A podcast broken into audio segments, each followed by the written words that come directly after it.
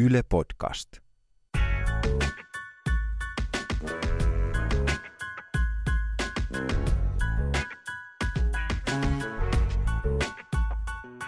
Vaikka tämä jakso otsikko on Radioheadiltä suoraan varastettu ja suomennettu muutaman iin kerran, niin aloitetaanko kuitenkin suurimmasta eli Oasiksesta?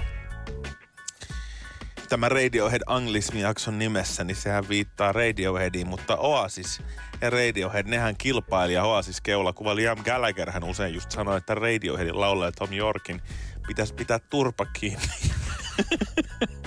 ja nauttia miljoonista, kun hän näitä paranoid Android-tyyppisiä biisejä kynäili, mitkä tästä nykyyhteiskunnan puristuksesta kertoo. Tämä ei ole ainoa tällainen aivan överi, pompöösi asia, mitä Oasis on suustaa päästänyt nimittäin. Jos olet nähnyt tämän Supersonic-dokkarin, niin siinä kuvataan siis Oasiksen huippuaikojen keikkoja Nepworthissa Englannissa. Sitten se narratiivi kertoo jommankumman veljeksen suulla, että tämä oli viimeinen kerta, kun ihmiskunta kokoontui yhteen juuri ennen internetin syntymää. Se oli vuonna 1996, ei se nyt ihan tarkkaan pitänyt paikkaansa.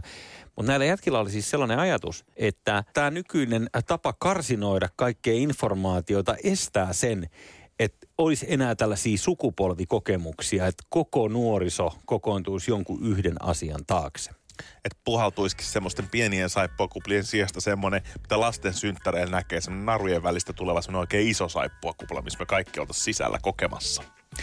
Joo, tämä kulma puuttuu nyt sitten Oasiksen mielestä heidän lähtönsä jälkeen.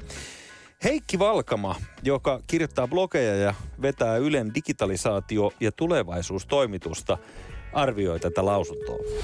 Voi ajatella, että massamedia, televisio loi jollain tasolla – jollekin pienelle osalle länsimaista yleisöä niin kuin sellaisia yhteisiä kokemuksia. Jotain jalkapallon MM-kisojen finaalia seurasi aika moni ihminen ja, ja sitä voi kutsua yhteiseksi kokemukseksi. Ja ehkä, ehkä voi olla, että ne pirstoutuu, mutta Oasiksen ajatus, että esimerkiksi heidän keikka olisi ollut jotenkin suuri yhteinen kokemus kovin isolle yleisölle lopulta. En kyllä ehkä allekirjoittaisi sitä. Heikki on tässä ihan oikeassa. Jonkun luvun mukaan jalkapallon M-finaalia katto kolme miljardia ihmistä, mikä nyt ehkä on kuitenkin sit vähän liiottelua. Mutta, mutta se on totta, että jos yksittäiset keikat houkuttelee paikalle ehkä 100 000 tai 200 000, niin ei se nyt kuitenkaan ihmiskunnasta mikään niin iso osuus ole. Sen sijaan Heikki kirjoittaa paljon tekoälystä ja tämä tekoäly on sellainen, joka on ehkä syytä määritellä tähän heti pohjille. Onko sellaista asiaa loppujen lopuksi kuin tekoäly? Mitä se tarkoittaa? No siis, jos ajatellaan vaikka tällaista Googlen karttatoimintoa, niin totta kai se osaa ottaa huomioon kaikki eri ruuhkatilanteet ja, ja reitit ja miten kovaa voi ajaa. Mutta sehän on kuitenkin vaan ihan puhdasta matematiikkaa. Ei siinä ole niin kuin, sinänsä se koneen ei pidä itse ajatella itsenäisesti. Se vaan laskee sen, mikä on halvin, nopein, edullisin vaihtoehto. Ja onko äly sit ihmisen sisällä jotain muuta kuin tota? No on se silleen, että siis jotta sä voisit syn- synnyttää uudenlaisia ajatuksia tai uutta irrationaalisuutta, niin ei se ole mitenkään puhdasta matematiikkaa. Tämä on mielenkiintoinen pointti. Netflix kaikille meille tuttu suoratoistopalvelu. Mm? Tuijotamme sitä joka ilta ja vaivumme syvään horrokseen miettien, miten huomenna voisimme tehdä asiat paremmin. Haluatko vetää mulle pari henkistä avaria? Nyt mä tunnustan sen. Mulle ei ole Netflixiä eikä mulla ole oikein mitään muitakaan näitä suoratoistopalveluja. Mä en ikinä katsonut Netflixiä, en ikinä HBOta, en ikinä niin kuin mitään tällaista. Muistan, kun, South, muistan, kun, muistan, kun South Parkissa oli aikoinaan piirrossarjassa, sen sä tiedät. South Parkin. Joo, mä kuulun. semmoinen jakso, missä semmoinen ihminen oli jämähtänyt vuoteen 1993.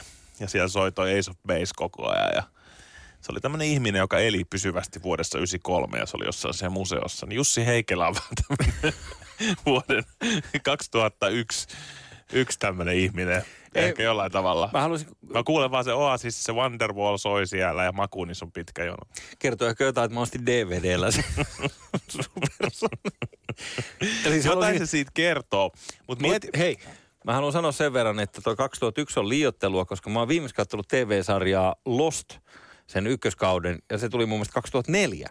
Et nyt sä kyllä pis, Nyt sä kyllä pikkasen vedät mut mattoja jalkojen alta, jos sä väität, että mä oon vuodessa 2001. Mulla on sellainen olo itsellänikin, että mä lyön lyötyä niin sanotusti. mutta, mutta siis Netflix, instituutio.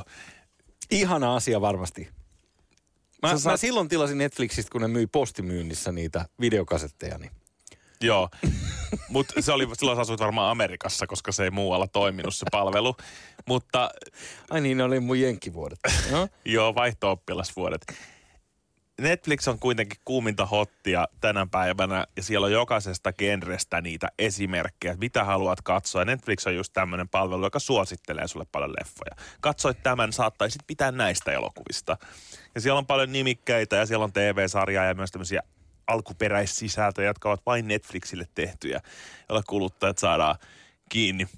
Kyllä mä oon jotenkin tietoinen tästä keksinnöstä nimeltä Mä, Netflix. mä en selitä sulle sitä, mä yritän pohjustaa tämän läpän. Yritän Joo. pohjustaa sen läpän. Joo.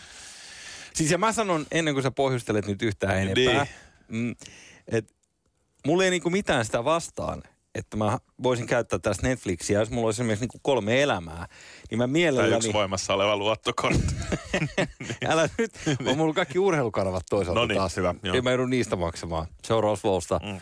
Mutta, mutta kun tässä elämässä on niin paljon kaikkea makeeta ja mahdollista, että jos mä saisin valita, niin olisi monta Jussi Heikelää, joista yksi katsoisi näitä Netflixejä Niin ja HBOta. Ja, ja silloin olisi ihan oma lukunsa ja sitten olisi yksi Jussi, joka, joka tekisi kaikkea muuta. Joo. Tai sitten olisi yksi Jussi, joka, joka tekisi duunit ja yksi mm. pitäisi hauskaa.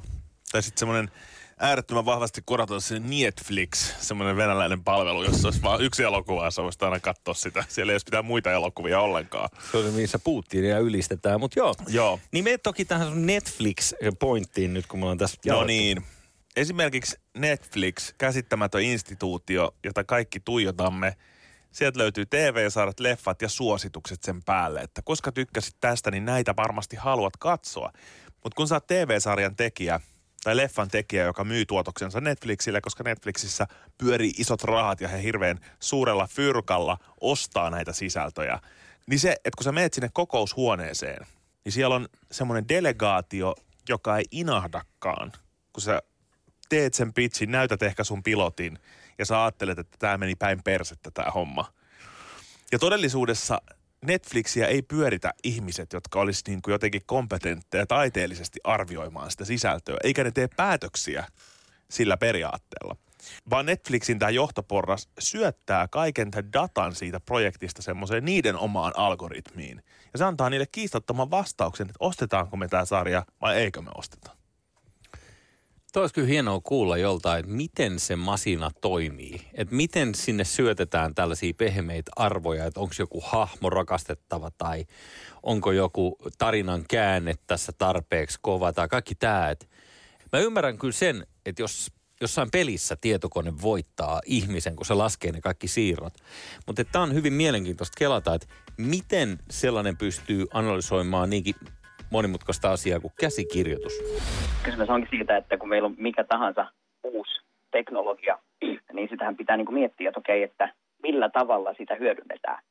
Eli jos lopputulema on kuitenkin se, että sanotaan, että me saadaan parempia sisältöjä sinne loppuasiakkaalle, loppukuluttajalle. Tuossa on University of Southern California tekee juuri tutkimusta tästä tekoälystä ja käsikirjoittamisesta. Niiden näkemys niin kuin monessa kohtaa on jossain haastatteluissa ja kirjoituksissa tullut, tullut esille on se, että monesti nuoret elokuvan tekijät näkee sen mahdollisuutena. Ne näkee sen, että okei, että mä saan niin kuin tehtyä paremman niin kuin tarinan. Mulle tulee paremmat henkilöhahmot niin kuin loppupeleissä. Mä kerron tämän tarinan paremmin. Ja, ja, ja niin kuin se, mitä se oikeasti haluaa, niin on haluaa vain kertoa sen tarinan. Ja kaikki erilaiset teknologiat, on ne sitten vanhoja tai uusia, niin on vaan mahdollisuuksia kertoa se tarina niin hyvin kuin mahdollista. Markus Korhonen, Aalto Studiosin operatiivinen johtaja, kertoo siitä, miten käsikirjoittamisessa hyödynnetään jo keinoälyä ja tämmöistä ohjelmaa, joka pystyy mittailemaan, että kuinka samaistuttavia tietyt hahmot ovat.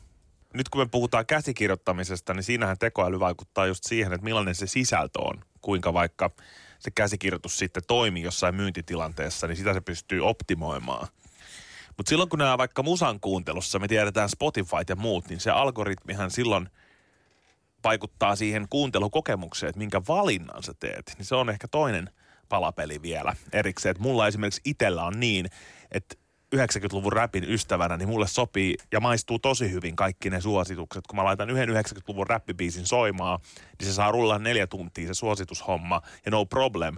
Mutta sitten mä esimerkiksi hyvin valikoidusti tykkään Guns N' Rosesista ja tiedän siitä bändistä kaiken. Mm. Mutta ne suositukset, jotka siihen liittyy, Iron Maidenit ja tommoset Megadethit, niin mä vihaan niitä bändejä. Mä en koskaan halua kuulla niitä.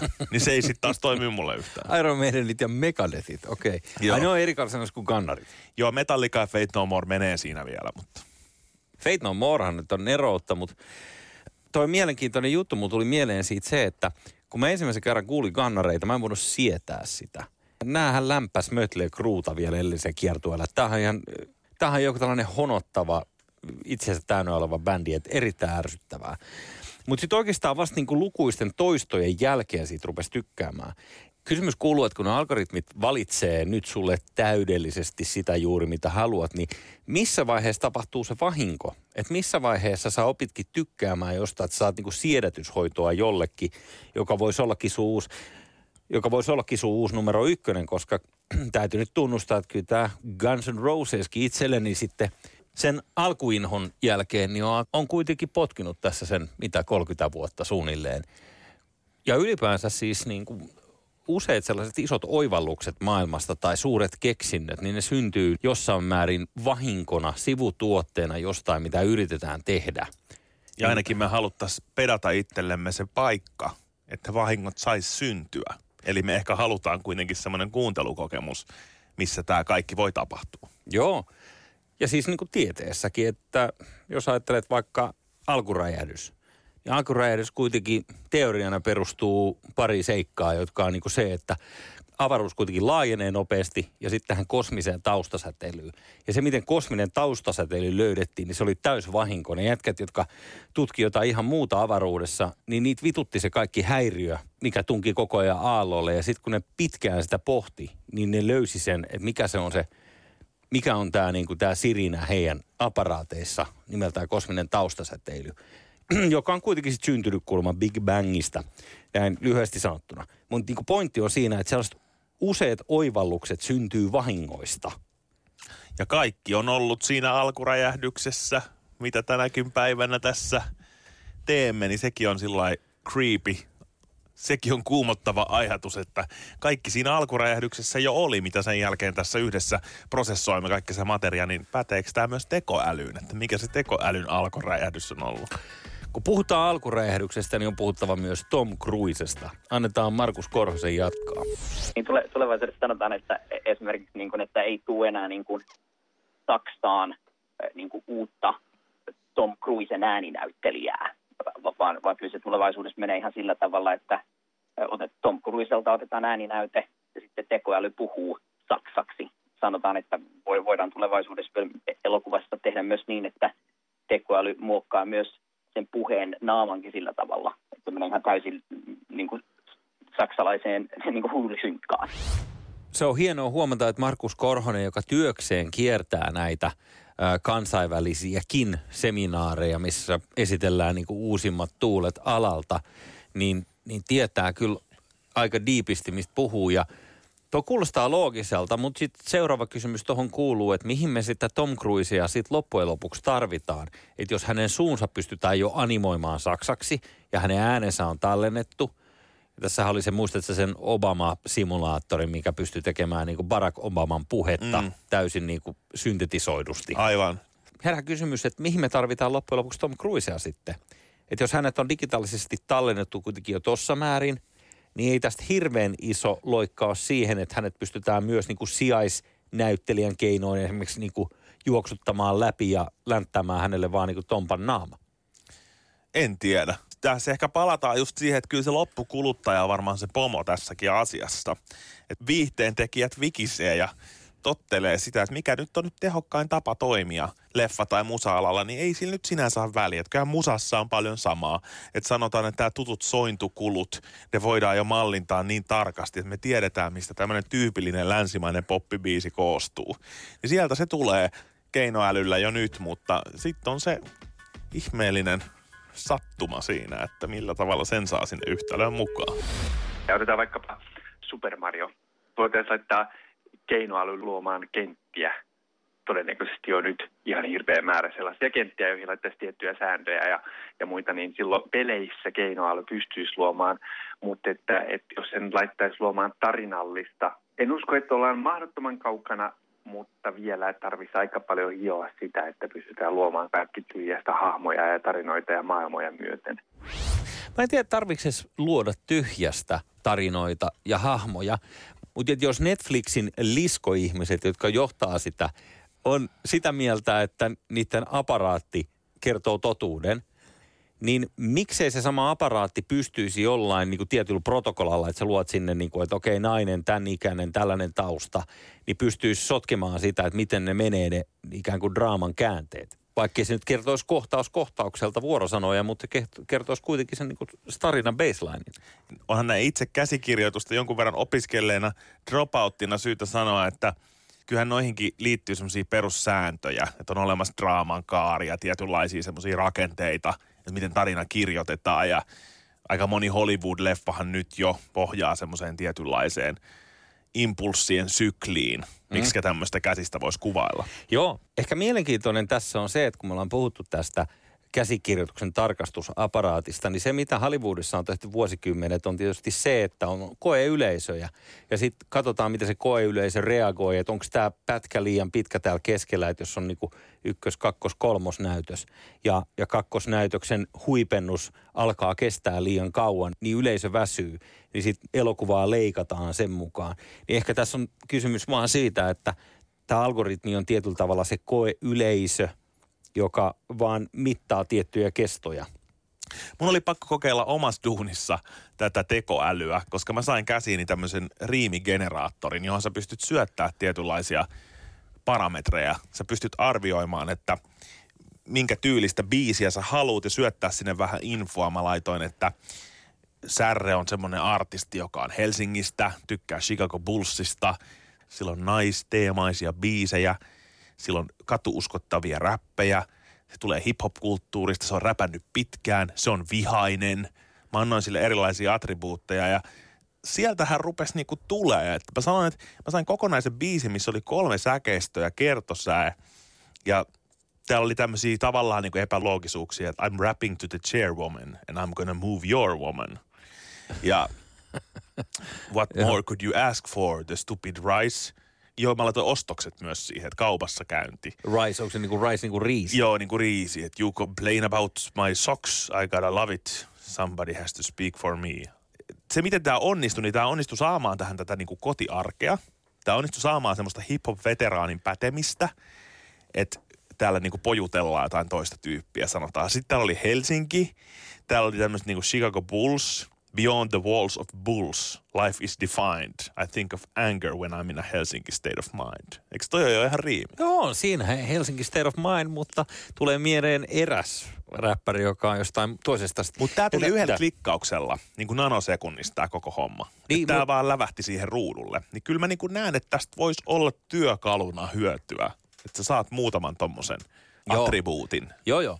Mutta jos on oikein tyypistää, niin onko siinä idea se, että otetaan räpistä tiettyjä kliseitä, Empire State of Mind, niin sitten sit tehdään vaan Helsinki State of Mind, tuntuu tiedätkö, freesiltä, että, että onko sille syötetty räppisanastoa oikeista isoista hiteistä ja sitten vaihdellaan sanoja. Mä ymmärrän sun pointti, mutta ehkä tässä just onkin se, että sitähän se on meillä ihmisilläkin. Että me mm. vaan syötetään sitä infoa meidän sisään, otetaan vaikutteita jostain – ja se kehä pyörii ympyrää. Että eihän siinä niin kuin, kaikki maailman sanathan on olemassa.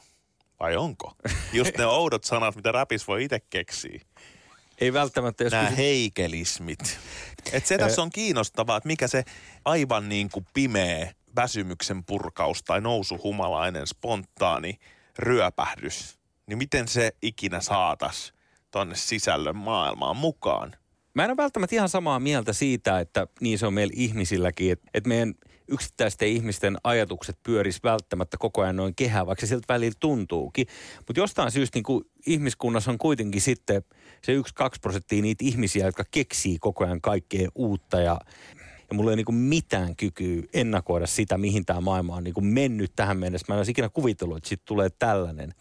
Niin sitten ne suuret läpimurrot kuitenkin tulee niin kuin aina jostain niin kuin tosi kujalta ja takaa. Ne tulee takakuilta, myös räppibiiseihin. Pitää tietää ne hyvät semmoiset kulttuuriviittaukset ja kaikki sun on pitänyt dippaa sun päätä sinne eri tynnyreihin ja tajuta vähän regeistä ja tajuta vähän räpistä ja vähän soulista ja pankista, että sä pääset johonkin. Mutta samaan aikaan mä ymmärrän, että internet on täynnä kaikenlaisia tietokantoja, mitä pystyisi ehkä sitten yhdistelemään ja mitä kaikkea sieltä voiskaan tulla. Et se on vähän kuumottava ajatus, että pystytäänkö meitä oikeasti ennustaa niin hyvin, että tämmöinen meidän nuoruuden aikana hankkima kulttuuritieto olisi ihan merkityksetöntä, niin aika kuumottavaa. Mutta sitä mä mietin, että voiko tämmöinen tekoäly koskaan pystyä sellaisiin meille mieluisiin epäloogisuuksiin? Kyllä me pystytään syöttämään järjettömyys tai jotenkin epäloogisuus myös algoritmeihin. Mutta, mutta sitten samaan aikaan se on ihan totta, että se tietty niin kuin sattumanvaraisuus ja rytmien rikkominen ja, ja jonkinnäköinen hulluttelu voi olla vielä todella vaikeaa. Ja sama, sama niin kuin koskee vaikkapa huumoria, että huumorigeneraattori voisi olla vaikeampi luoda ainakin tuoreille vitseille. Usein ne on sellaisia oivalluksia ajasta liittämään ne laajempaan kontekstiin, johon vielä liittyy jokin inhimillinen tekijä. Näin siis Heikki puhuu huumorista ja se on kyllä sellainen juttu, että sitä on ihmisenkin aika vaikea selittää, että minkä takia me nauretaan jollekin jutuille. Se voi olla äänensävykysymys tai se voi olla joku niin kuin tauko, minkä sä pidät puheessa tai tämä on sellainen sattumus, mitä kone ei voi koskaan ymmärtää hauskaksi, mutta kun sä näet sen, niin se on vaan niin kuin ihan naurettavaa. Joo.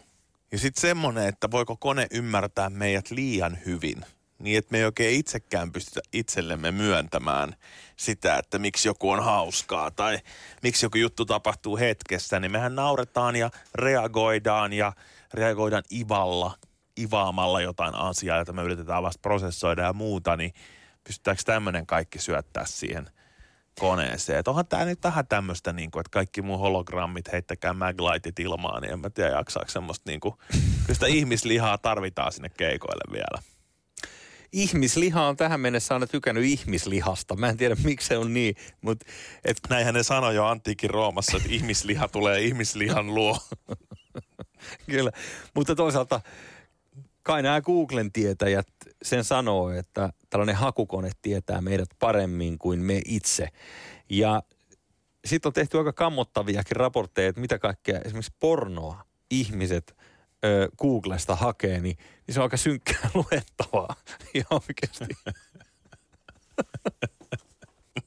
Jos mä saan kysyä, niin onko se äijällä silleen, että, että siinä vaiheessa kun selainhistoriat pannaan julkisiksi, niin äijä joutuu vaihtamaan maata? Nauru kertoo paljon. Joo, siis siihenhän suurin osa ihmisistä varmasti tarvitsee tätä tekoälyä, että se valitsisi heidän pornonsa paremmin. Että sehän on se niinku lajin säilymisen kannalta varmaan yksi oleellisimpia no, ainakin internetin tämä, säilymisen kannalta. Tai totta kai niinku... koko tämä incel-sukupolvi pitää saada voimautumaan. Mikä on incel-sukupolvi? Involuntarily celibate. Ai, niin siis tahtomattaan selibaatissa. Niin se on Sitä, tälleen nykyään brändätty tämmöiseksi incel-sukupolveksi, jolla on niinku vaikea. Okei. Okay. Tähänkin löytyy siis gruppi. Mm. Ylen digitalisaatio- ja tulevaisuustoimitusta vetävä Heikki Valkama kertoo siitä, että ollaanko me tulevaisuudessa työttömiä Jussin kanssa. Niin keinoilla on aina ihmisen luomaan sitten kuitenkin, eli algoritmit ohjautuu sen mukaan, mitä me niitä käsketään tekemään. Ja itse itseään luovia algoritmeja ehkä, ehkä syntyy jossain vaiheessa. Mä, mä en usko, että me ollaan vielä vähän aikaa siihen vaiheessa, että se on tällainen singulariteetti, joka pystyy ajattelemaan kaiken itse. Eli se, mitä Heikki tässä sanoo, niin ihmiskunnalla on vielä toivoa. Niin, kirjoittaako koskaan kukaan koomikoille vitsejä, vai onko se aina silleen kuitenkin, että tarvitaan se läpänheittäjä tuntuisi aika kaukaiselta, että me luovuttaisiin kuitenkin sitten sellaisesta niin kuin inhimillisen ajatuksen ihannoinnista ja luotettaisiin jokin tällaiseen singulariteettiin, niin kuin Heikki tässä sanoi hienosti, joka tarkoittaa siis tämmöistä, joka tarkoittaa siis tällaista keinoälyä, joka on itse ottanut vallan ja sen jälkeen niin kuin rajattomasti pystyy multiploimaan ja kehittämään itseään. Super, niin kuin, supertyylsältä kuulostaa. No tämä on tällaista niin kuin musta aukkovertailua. Siis siinä mielessä supertylsältä kuulostaa, että kaikki, mikä liittyy tarinan kerrontaan tai sitten sisältöjen kuluttamiseen itse, että sä dikkailet jotain juttuja, niin kyllä mä luulen, että tässä niin keinoälyssäkin kiinnostavinta on just se, että mitä se ihminen tekee sille. Eli mihin ihminen kehittää keinoälyä. Siitähän me puhutaan, kun me puhutaan tekoälystä, että viekö ihminen sen tekoälyn semmoiseen apokalyptiseen pisteeseen vai viekö se sen semmoiseen humanitaariseen, me olemme yksi kansakuntapisteeseen. Että sehän on molemmat tarina ihmisestä suhteessa tekoälyyn, eikä pelkästään mistään ohjelmistosta. Ja kuitenkin tämä keinoäly on hyvä renki. Ehkä huono isäntä, en tiedä, ei ole, ei ole näyttöä siitä, mutta jos kifikauhuleffoja uskominen, niin vissiin niinkin. Mutta se on totta, tämä on työkalu meille, niin kuin kaikki aikaisemmatkin työkalut. Englannissa oli sellaisia tyyppejä kuin luddiitit aikaisemmin, jotka vastusti tätä teollista vallankumousta ja sitten ne rikko kaikkia maatalouskoneita sen takia, että niiden mielestä niin kuin – se on perkeleen keksintö, jos hevonen ei vedä auraa perässään pellolla, vaan siihen tulee joku tällainen ihmeellinen laite, joka tekee sen. Kyllä mä olisin valmis tuommoisessa kyborgimaailmassa olemaan semmoinen pop-maailman puolesta hakkeroiva luddiitti. Eli liputtaisin sen puolesta, että kyllä ihmiset täytyy itse mennä sinne vaikka provinssirokkiin ottamaan selvää, että millainen se provinssirok viikonloppu oli, eikä hän voi etukäteen analysoida, että koska siellä esiintyy Oasis, niin se voisi olla minulle sukupolvikokemus. Sähän et tiedä, että kuka peruu. Tai sähän et tiedä, että kuka sinne tulee tilalle. Jos mä saan yhden jutun vielä kertoa siis oma kohtaamiseni keinoälyn kanssa tässä ihan muutama päivä sitten. Mä olin maksanut yhden laskun kahteen kertaan vakuutusyhtiölle. Sitten mä ajattelin, että no voi helvetti, että mä joudun soittamaan nyt sinne, että ne palauttaa sen toisen, että ne ei välttämättä itse huomaa sitä. Mä en löytänyt mistään sellaista numeroa, mihin mä olisin voinut soittaa siitä asiasta. Mutta heidän nettisivuilla oli tällainen Jenni chattirobotti. Mä ajattelin, että ei voi olla totta. Alennuks mä nyt chattailemaan jonkun niin kuin masinan kanssa tässä? Se kysyy ensin se Jenni, että kuvaile lyhyesti, mikä on niin kuin ongelma. Sitten kirjoitat vaan, että maksoin lasku kahteen kertaan, niin se kysyy sieltä suoraan, aha, no problem, kaikki kondiksessa, mikä sun tilinumero on, ja maksetaan, ja homma on valmis. Ja siihen meni aikaa siis yli kaksi minuuttia siihen koko hommaan. Ja nyt jos ajatellaan, että mä olisin saanut jonkun puhelinnumeron, mihin mä soitan, jossa jotain ihmisiä linjoilla, sitten mä jonotan sinne 40 minuuttia sisään, sieltä vastaa vähän kuin sellainen leipiintynyt tyyppi, joka silleen piilovittuilee mulle siitä, että mitä sä oot niin urpo, että sä oot maksanut tämän kaksi kertaa, mutta okei, no me nyt laitetaan tää tänne ja mä olisin joutunut näkemään aikamoisen vaivan.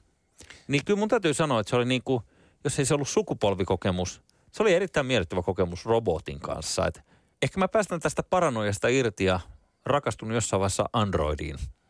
Ja jos mietitään esimerkiksi tätä Ylen Heikki Valkaman pointtia, mitä hän sanoi tämän keskustelun ulkopuolella siitä, että heilläkin tekoäly jo nyt siivoaa näitä tämmöisiä trollikommentteja keskustelupalstoilta pystyy tällä tavalla säästää ihmisiltä kymmeniä tunteja työaikaa, jonka ne voi käyttääkin muuhun, niin kyllähän käytännön esimerkki osoittaa jo, että johonkin hyvään me ollaan joka tapauksessa menossa.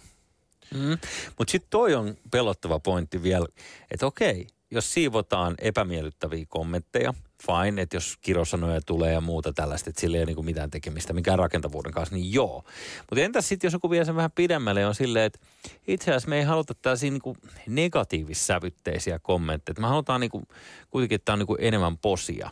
Niistä me aletaan olla aika lähellä sellaista orvelilaista ajatusrikosta – se on toisaalta tosi vaarallista, jos se me sallita myös sitä bakteerikantaa, mikä puhuu rumasti tai eri tavalla kuin me haluttaisiin.